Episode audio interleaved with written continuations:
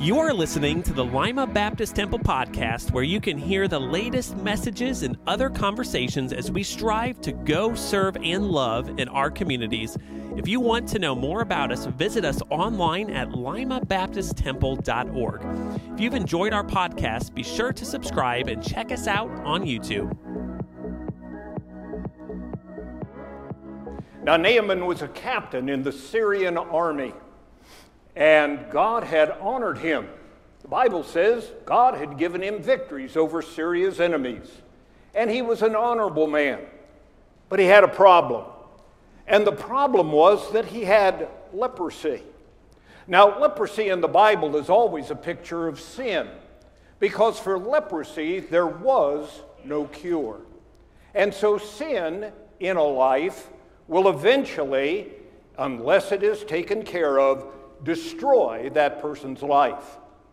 And so Naaman was commanded by the prophet of God to go down to the river Jordan, that old muddy river, and dip himself seven times in the Jordan. And he was told that when he came up the seventh time, his flesh would be cleansed. And instead of doing that, Naaman got ticked. He got angry. And, so the Bible tells us that in 2 Kings chapter 5 and verse 11, that Naaman was wroth. That means he was mad. And he went away and said, I thought, I thought. There, Naaman expresses a second opinion to the thought of God. He said, I thought the prophet would surely come out to me and stand and call on the name of his God and strike his hand over the place and recover the leper. You see what Naaman said? He said, I thought Elisha himself would come out. What did he do? Elisha sent his servant out to talk with Naaman.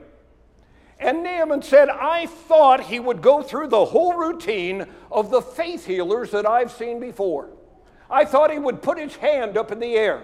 I thought he would cry out to God. He would strike his hand over my leprosy, and maybe even thunder would sound, and a miraculous event would take place, and I would be made well. And it didn't happen. And the Bible says Naaman went away still being a leper? Well, we all have second opinions about many things.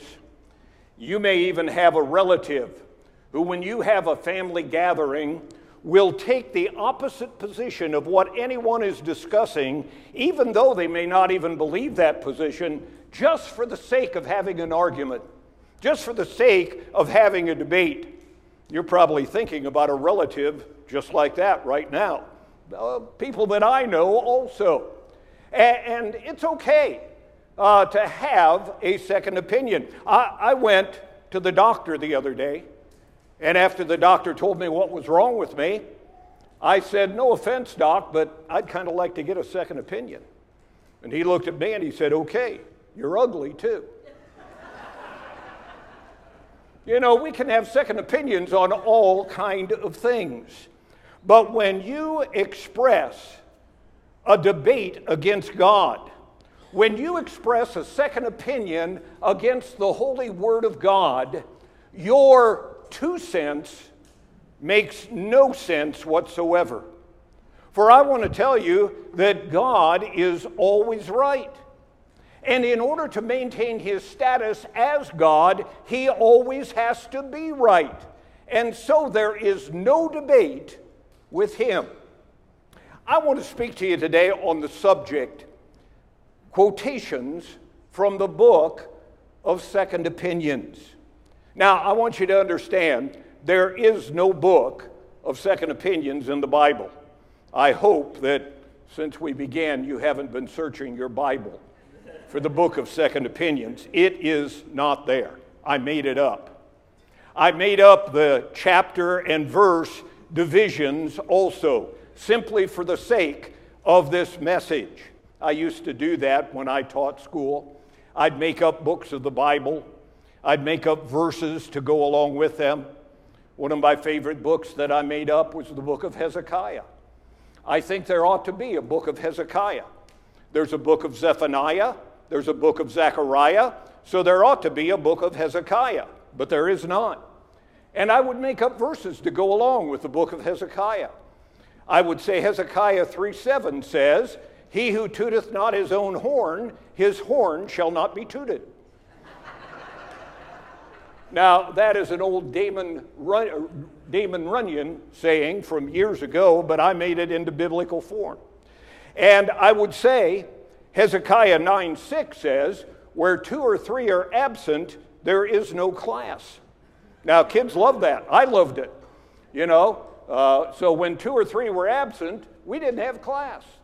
And one kid believed it so much that he went to his next class and there were five kids gone. And so he told the teacher, Hey, we can't have class today because Mr. Hohman says it says in the Bible where two or three are absent, there is no class. So I would do that all the time. So it's nothing uncommon for me to make up a book of the Bible. And so I've done that today, and I've called it the book of second opinions.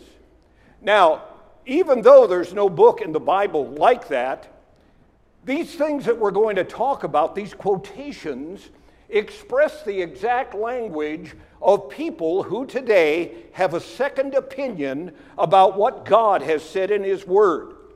And they either contradict or make up their own meaning concerning what God says in the Scripture. So we're going to look at some of those things here this morning. The first one is this the book of Second Opinions speaks to the antagonist. The book of Second Opinions speaks for the antagonist. And he says this The Bible is truly a good book but it surely is not infallible. Now, that goes clear back to the book of Genesis. You remember what the old devil said to Adam and Eve in the Garden of Eden.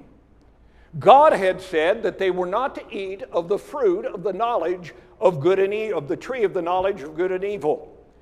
And uh, the devil comes along in Genesis chapter 3 and verse 1 and the Bible says he was more subtle than any beast of the field, which the Lord had made. And he said unto the woman, It's very interesting that here's the serpent speaking to Eve and she didn't run. I want to tell you, if you put a serpent here on the platform, I will disappear. And even though I can't find the back door, I will make one. But Eve didn't run away from the snake. It had to be beautiful in appearance. And the serpent said to the woman, Yea, hath God said, You shall not eat of every tree of the garden. What did he do? He tried to get Eve to doubt the Word of God.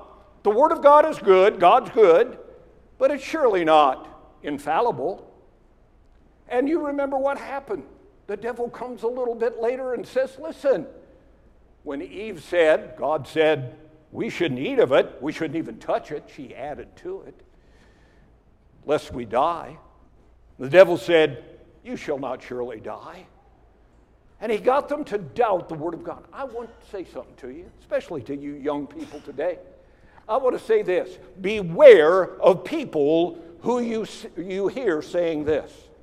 They will say to you, Oh, the Bible, it contains the Word of God.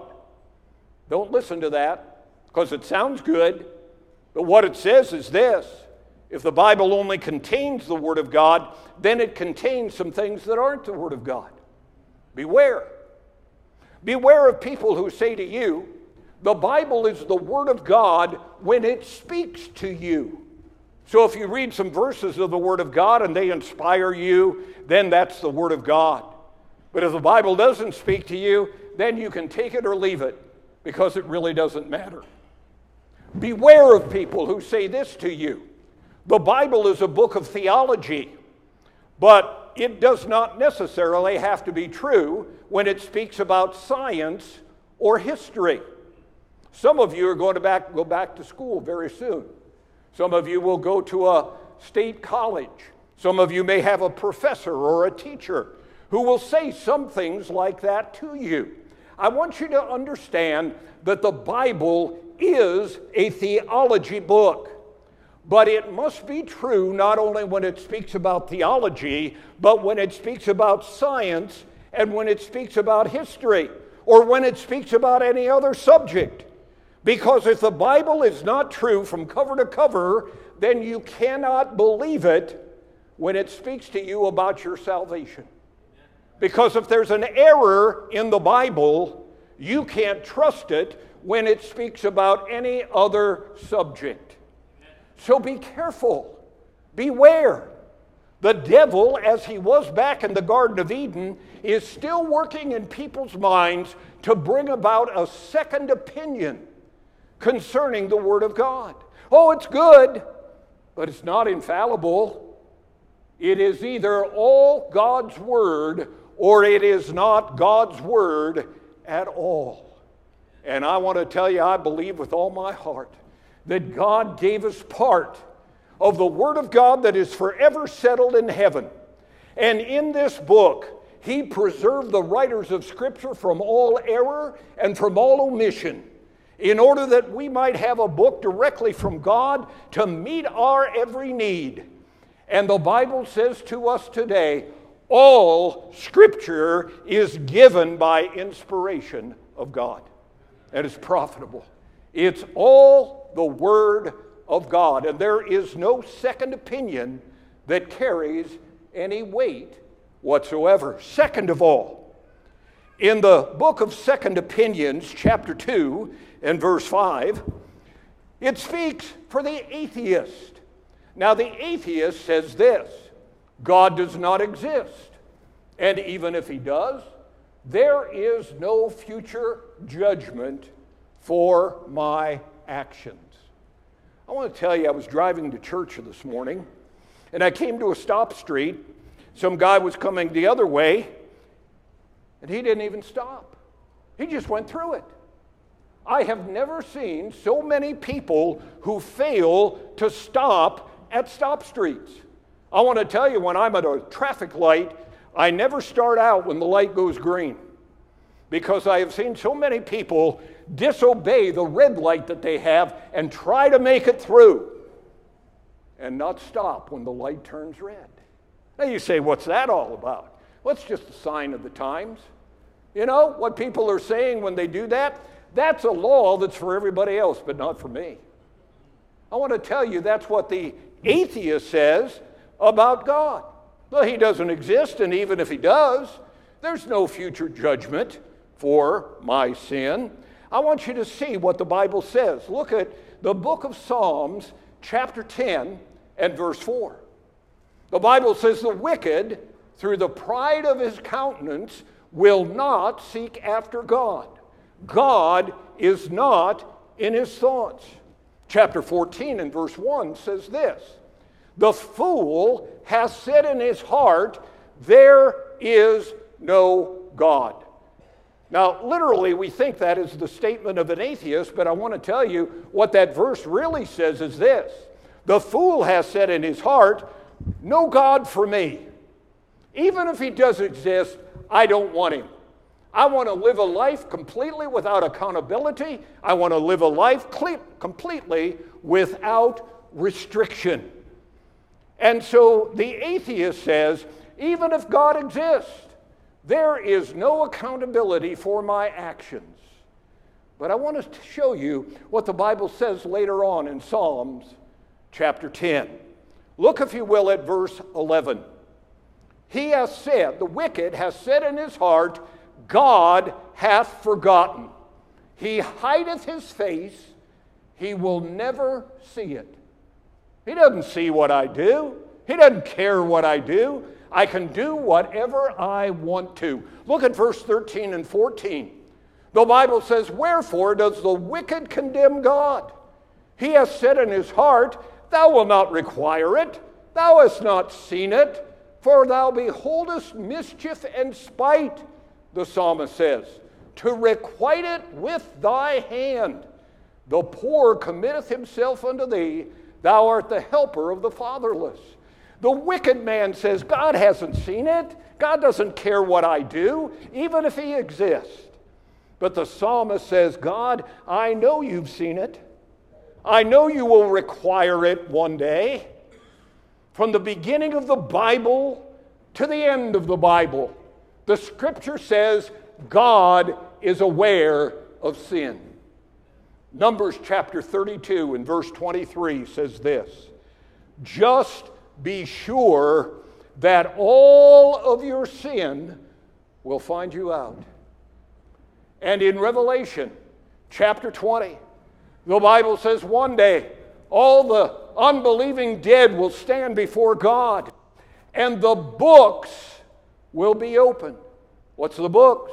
The books of their works. Does God keep a record? Yes, He does. And the Bible says the dead were judged out of those things which were written in the books according to their works. And the dead were cast into the lake of fire. Listen, friend, someone may have a second opinion about sin, about whether God sees it or not, about whether we are accountable to God. But I want to say to you today God does keep a record. And I say to you, if your sins are still on the books, they haven't been forgiven yet, then I suggest you look at the Old Testament prophet Amos, chapter 4 and verse 12, which says this Prepare to meet your God, because one day you will be held accountable for your sin. Now, number three, the book of second opinions. And uh, let's see, I even forgot the verse that I put down here. The book of second opinions, chapter 3, verse 14, uh, says this.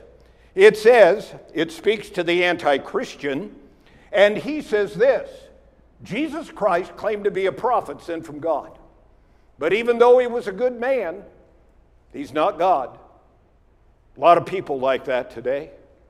They say Jesus Christ is a good man, good example, great teacher, and he loved what he did so much that he even was willing to go and die as a martyr on the cross for what he believed, but he's still not God. I want to tell you today that's a second opinion many have. But if we look in the Gospel of Luke, chapter 5 and verse 21 and 22, the Bible says this. This is the event where Jesus was speaking to a group of people in a home, and it was so crowded that these other guys carry a man that was a paralytic on a bed, and they couldn't even get into the house. So you remember what they did? They went up on the roof, and they let the man down through the roof. And, and Jesus looked at the man and he said, Your sins be forgiven to you. Verse 21 The scribes and the Pharisees began to reason, saying, They had a second opinion. They began to reason, saying, Who is this which speaketh blasphemies? Who can forgive sins but God alone? Here's an amazing thing Jesus perceived their thoughts. He knew everything, so he could look into their minds. And Jesus knew what they were thinking, that they had a second opinion. And he answered and said unto them, What reason in your hearts? And he said to them, What's easier, to say to the man, your sins be forgiven, or to say to him, Take up your bed and walk? Well, the answer to that is it's far harder to say, Take up your bed and walk, because you can see that. Anybody can say, Your sins be forgiven you. But Jesus said, In order that I might prove to you that I am who I claim to be, that I am God, he says to the paralytic, Take up your bed and walk. And the guy took up his bed and he walked out. I want to tell you today throughout the Word of God, time and time again, Jesus proves he is God. Don't you ever disbelieve that. The Bible says in 2 John chapter 7 that many deceivers are entered into the world who confess not that Jesus Christ is come in the flesh. This is a deceiver and an antichrist. So when people come knocking on your door, if you're home and open it up, and they want to give you some material, you ask them, Who's Jesus Christ? And if they say to you, Well, he's a good man, good example, we think he was a prophet, look at that person and say, Was he God? And when they deny it, you tell them, You have no more time for them. Turn them away. The Bible says, Don't bid them Godspeed. Don't say good luck to you, for he who wishes them Godspeed becomes partaker of their evil deeds. Whenever you are tempted to doubt that Jesus Christ is God, remember a little verse over in John chapter 10 and verse 30. The Bible says, Jesus speaking, I and the Father are one. Whenever Jesus said, I am the light of the world, or I am the resurrection and the life, the words I am are just like Jesus was saying that He is God, for that's the name of God. I am. The eternal name of God, the ever present name of God. He is who He claims to be. And I want to say something to you today. He's the only one of all religious leaders who God placed His divine stamp of approval upon him in the fact that He raised him from the dead, took him back to heaven, and put him on His own right hand, the place of honor, the place of approval, and the place of blessing. Jesus Christ is God. There is no second opinion. He is a good man. He is a good example. He is a good teacher. But if you stop short of saying that He is God, you have blasphemed His holy name. Number four, the book of Second Opinions speaks to the agnostic. The agnostic is a person who says, I can't tell you whether there is a God or whether there isn't. The only thing I know about God is anything that I experience in this life. And we go back to Naaman, back in 2 Kings chapter 5. He was told by the prophet, Go down to the Jordan, dip yourself seven times. And Naaman said, Are you kidding me? Do you know what that Jordan River is like? You step down into the Jordan and you sink in mud up to your knees. And here I am, and you're telling me to go down there and literally immerse myself in that muddy river seven times? And he went away. Just as leprosy in the Bible is a picture of sin, so the Jordan River is a picture of the way to salvation. Naaman said this look at verse 12. Are not Abana and Pharpar rivers of Damascus better than all the waters of Israel? May I not wash in them and be clean? So he turned and went away in a rage. You know what he said? Listen, Elijah, stop being a bigot. Isn't it true that all religions, no matter what you believe, as long as you are sincere, lead to the same God? Can I go back to Syria?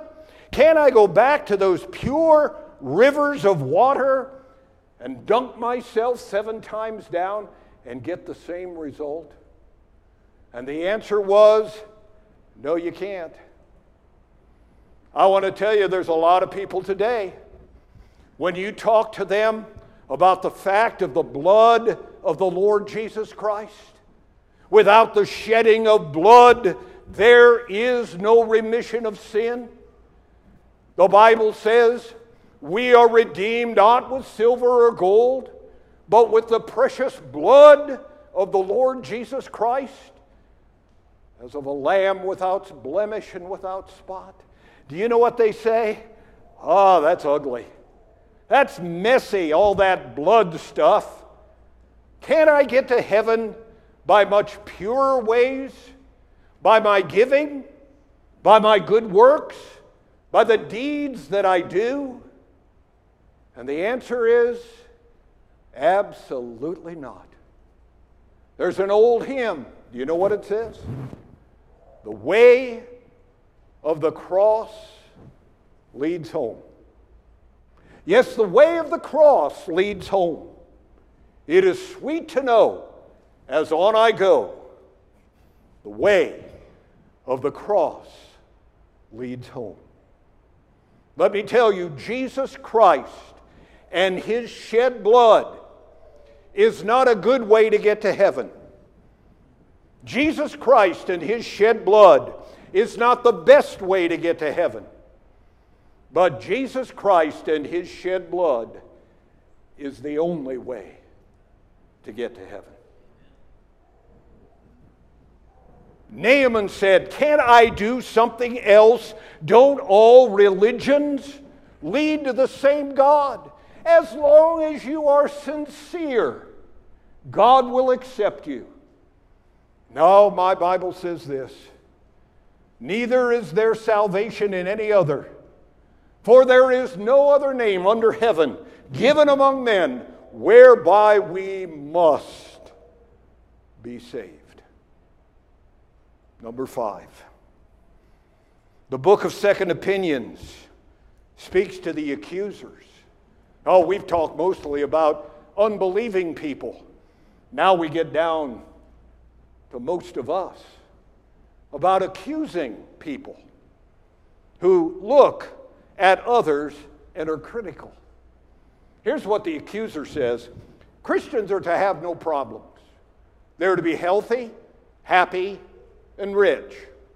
If problems do exist, they are the result of sin and a lack of faith in the believer's life. I want to tell you be careful about being critical. Old Job. Remember old Job? Poor guy. Had everything, lost everything. He's out in the ash heap. He's got boils all over his body. He's lost his family, lost his wealth. He's taking a broken piece of pottery and scraping his sin or his skin.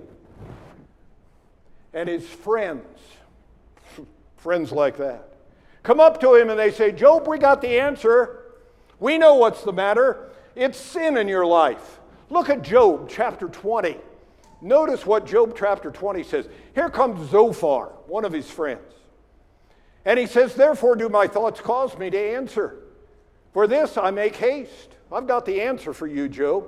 I have heard the check of my reproach, and the spirit of my understanding causeth me to answer. Says, I'm, I'm really smart, I've got it. Knowest thou not that this of old, since man was placed upon the earth, that the triumphing of the wicked is short, and the joy of the hypocrite for a moment? Though his excellency mount up to the heavens, and his head reach unto the clouds, yet he shall perish forever, like his own dung. They which have seen him shall say, Where is he? What did Zophar say? Job, listen. You had it all, but you only had it for a little while. And from old we have heard that the hypocrite, that the sinner in God's sight will soon perish. And that's what's happened to you. Now, if you fess up and you confess your sin to God, maybe, possibly, He might forgive you. But that's your problem. He was very critical of Job. Now, Job's wife, on the other hand, was very straightforward.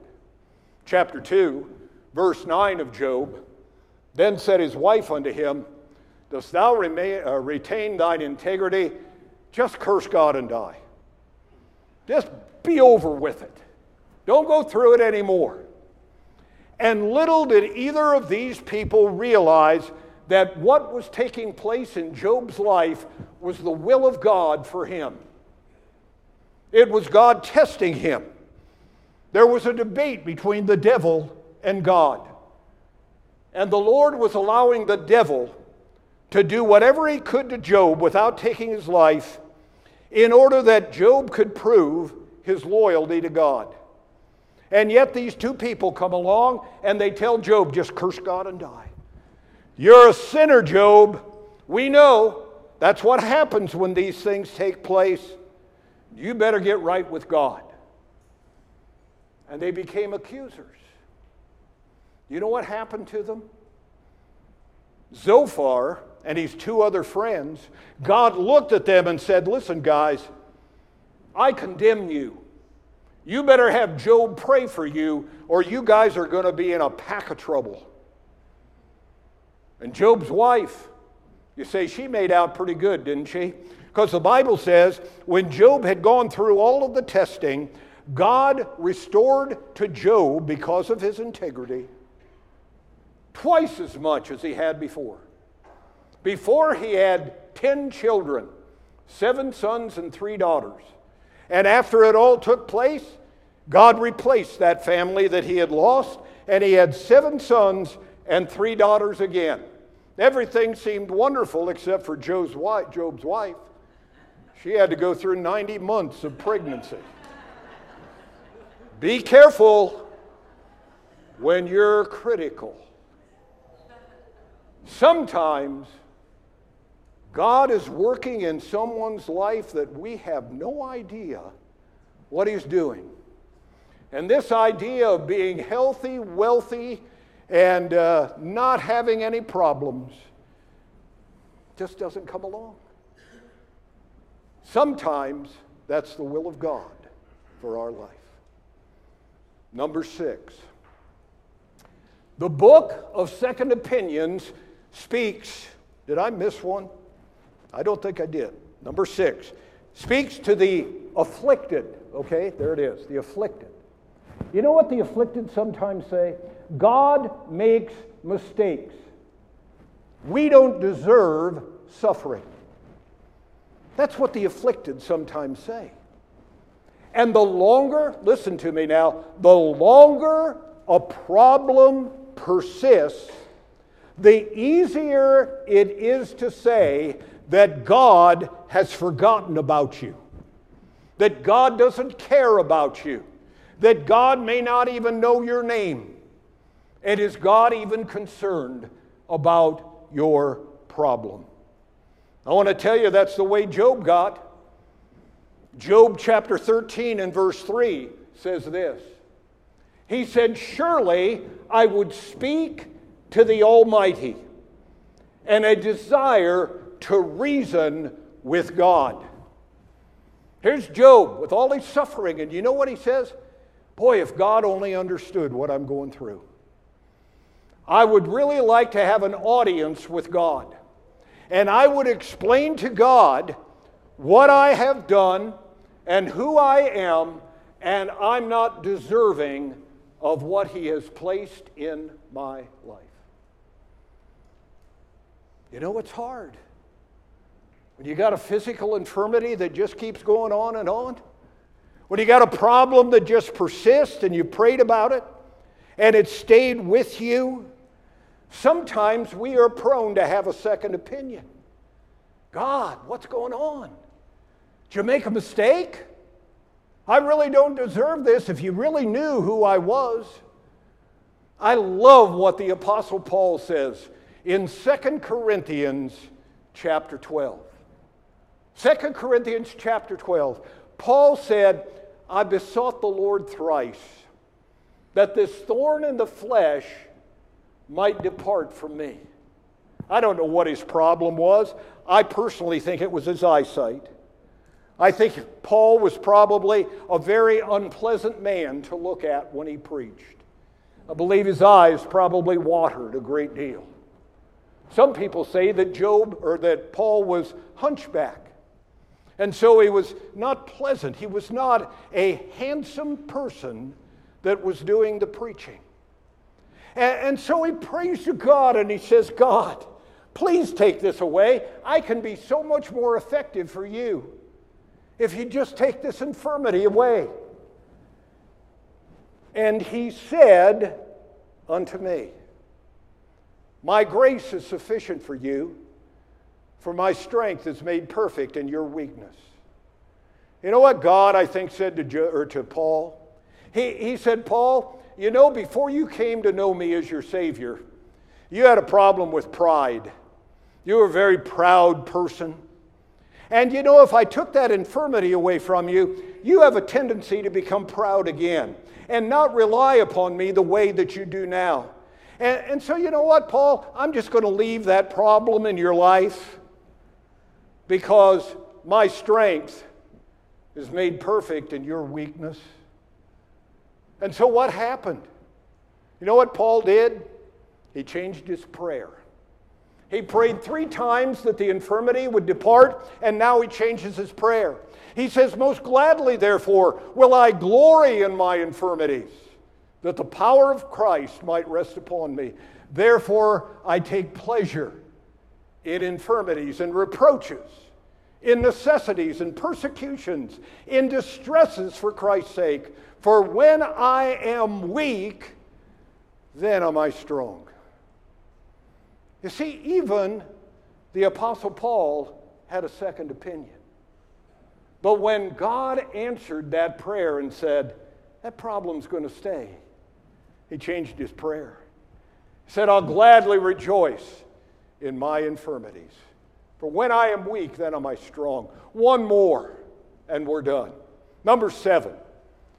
The book of Second Opinion speaks about the ambitious, those who would be great in God's kingdom, those who would ascend the ladder of success in Christianity. And oftentimes they think the way to do it is self promotion. Make everything about me, and I will get to the top. They express this second opinion get all you can and can all you get. Make everything about me. But I want you to look at Mark chapter 9. Mark chapter 9 speaks of the Lord Jesus Christ speaking to his disciples. Bible says he came to Capernaum. Being in the house, he asked them, What is it that you disputed among yourselves by the way. Well, what they were talking about was who's going to be the greatest. James and John, you remember, even went to Jesus to ask that they could sit on his right hand and sit on his left hand in his kingdom. They held their peace, for by the way, they had disputed among themselves who should be the greatest. And he sat down and he called the twelve. And he saith unto them, If any man desire to be first, the same shall be last of all and servant of all. James and John, what are you doing? They went to Jesus behind the back of the other disciples. They went to Jesus and said, Jesus, in your kingdom, let me sit on the left and, and me sit on the right. And they even took mom along with them. Why'd they do that? Because they thought if my mom says something to Jesus, Jesus will surely honor the request of a lady. That's why some people pray to Mary today, because they think Jesus may be angry with them because of their life, but Jesus would never refuse a request from his mother. And so they pray to Mary. James and John thought the same thing. Mom can speak for us. Do you remember what Jesus says to them? Listen, guys, you want to be great in God's kingdom, you become the servant of all. Someone has said this if you push others down on your way to the top, you might find that when you fall, no one is there to catch you. But if you stop to lift others up as you climb the ladder of success, you build a safety net all around you. Oh, listen, the book of Second opinions. They're okay to have about all other things. But when it comes to the Word of God and what it says, the book of second opinions has no value whatsoever. May I close with this? There, there's a song that a group that probably some of you are familiar with, they're called Casting Crowns. And, they have a song about second opinions. And, and so I put some of the words to that song on the screen so we could look at it. Notice what they say. Well, church, gather around because we got us a problem. There's a lot of inspiration floating around these days. Words that paint a pretty picture, but you won't find them in the scripture. That's because they're all from the book of Second Opinions. Well, they'll say, follow your heart wherever it leads you. Just let that little voice inside you show the way. But I guess the million dollar question is that your heart or indigestion? Because the heart's been known to lead the fool astray. Well, the world might tell you that all roads lead to heaven. Well, to, be, to that, there's just one thing I'd like to say.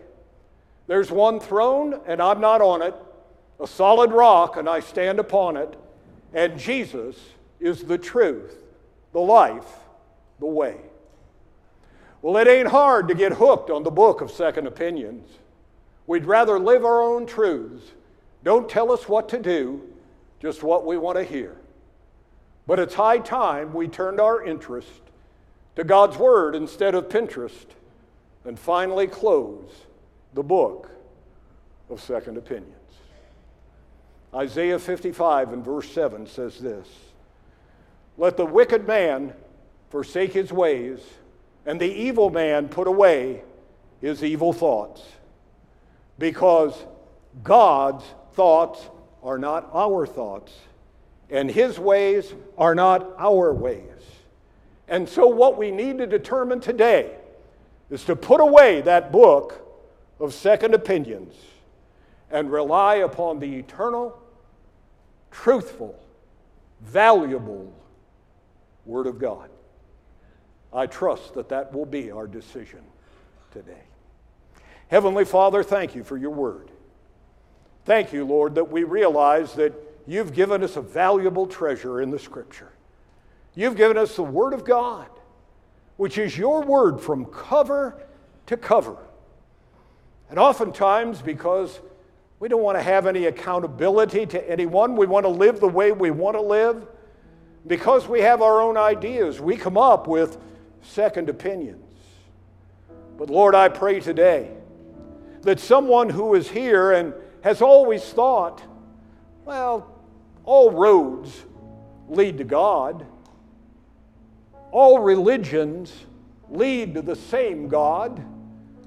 So, as long as I'm sincere about what I believe, I'll get to heaven one day. Problem with that is that you can be sincere, but you can be sincerely wrong. And the Word of God does not allow for that second opinion. But the Word of God says, that Jesus is the truth, the life, and the way. And I pray today, Lord, that you might convict that one who is here, perhaps thinking they are secure for all eternity to come, but they've never taken Jesus Christ as their personal Savior. I pray that you might convict them today and bring them to a saving knowledge of Jesus Christ. And today, if that would be you, you've never taken Jesus Christ as your personal Savior. I want to offer you today the opportunity to do just that. The Bible says if you will call upon the name of the Lord, you will be saved. That means delivered delivered from that judgment to come upon all unbelievers, and delivered to heaven for eternity. Would you pray that simple prayer and call on the name of the Lord? Here it is. You begin by saying, Dear Lord, I know I'm a sinner. And then you say, Dear Lord, please forgive me for my sin. And then you pray, Today I receive Jesus Christ as my personal Savior. And you close your prayer by saying, In Jesus' name I pray. See, it's so simple. But people have despised the blood of the Lord Jesus Christ that was shed on the cross of Calvary for years. They've sought other ways and other means. But truly today, the way of the cross leads home. And today, Christian, have you been guilty of some second opinions? Second opinions about others that you've sometimes questioned what's taking place in their life. You've been critical. Sometimes you've been afflicted. And sometimes you've thought maybe God made a mistake or forgot about you. You haven't gone back to Calvary and seen Him suffering there and saying, I can't do any better to show you how I love you than this. Maybe in your life you've just lived for yourself. You'd truly like to be great in God's kingdom, but you need to surrender to Him and become the servant of all. Oh, we're going to have an invitation in just a minute. Whatever the need in your life, maybe you need to come to Jesus Christ today. Maybe you need to come and just confess Him as your personal Savior. Maybe you need to come as a Christian and just have prayer and get your life right with God. But whatever the need is today, you need to close the book of second opinions and listen totally to what God says for you in His holy, infallible word. Lord, I pray that you might speak to hearts today. And I pray that decisions might be made in people's lives. We'll thank you for what you do. In Jesus' name, we ask it all. Amen. Thanks for listening to the Lima Baptist Temple podcast. We hope you are encouraged today, and we would love to hear from you. If you have a prayer request, a topic you would like to discuss, or want to share what God is doing in your life, visit us online at limabaptisttemple.org forward slash central hub.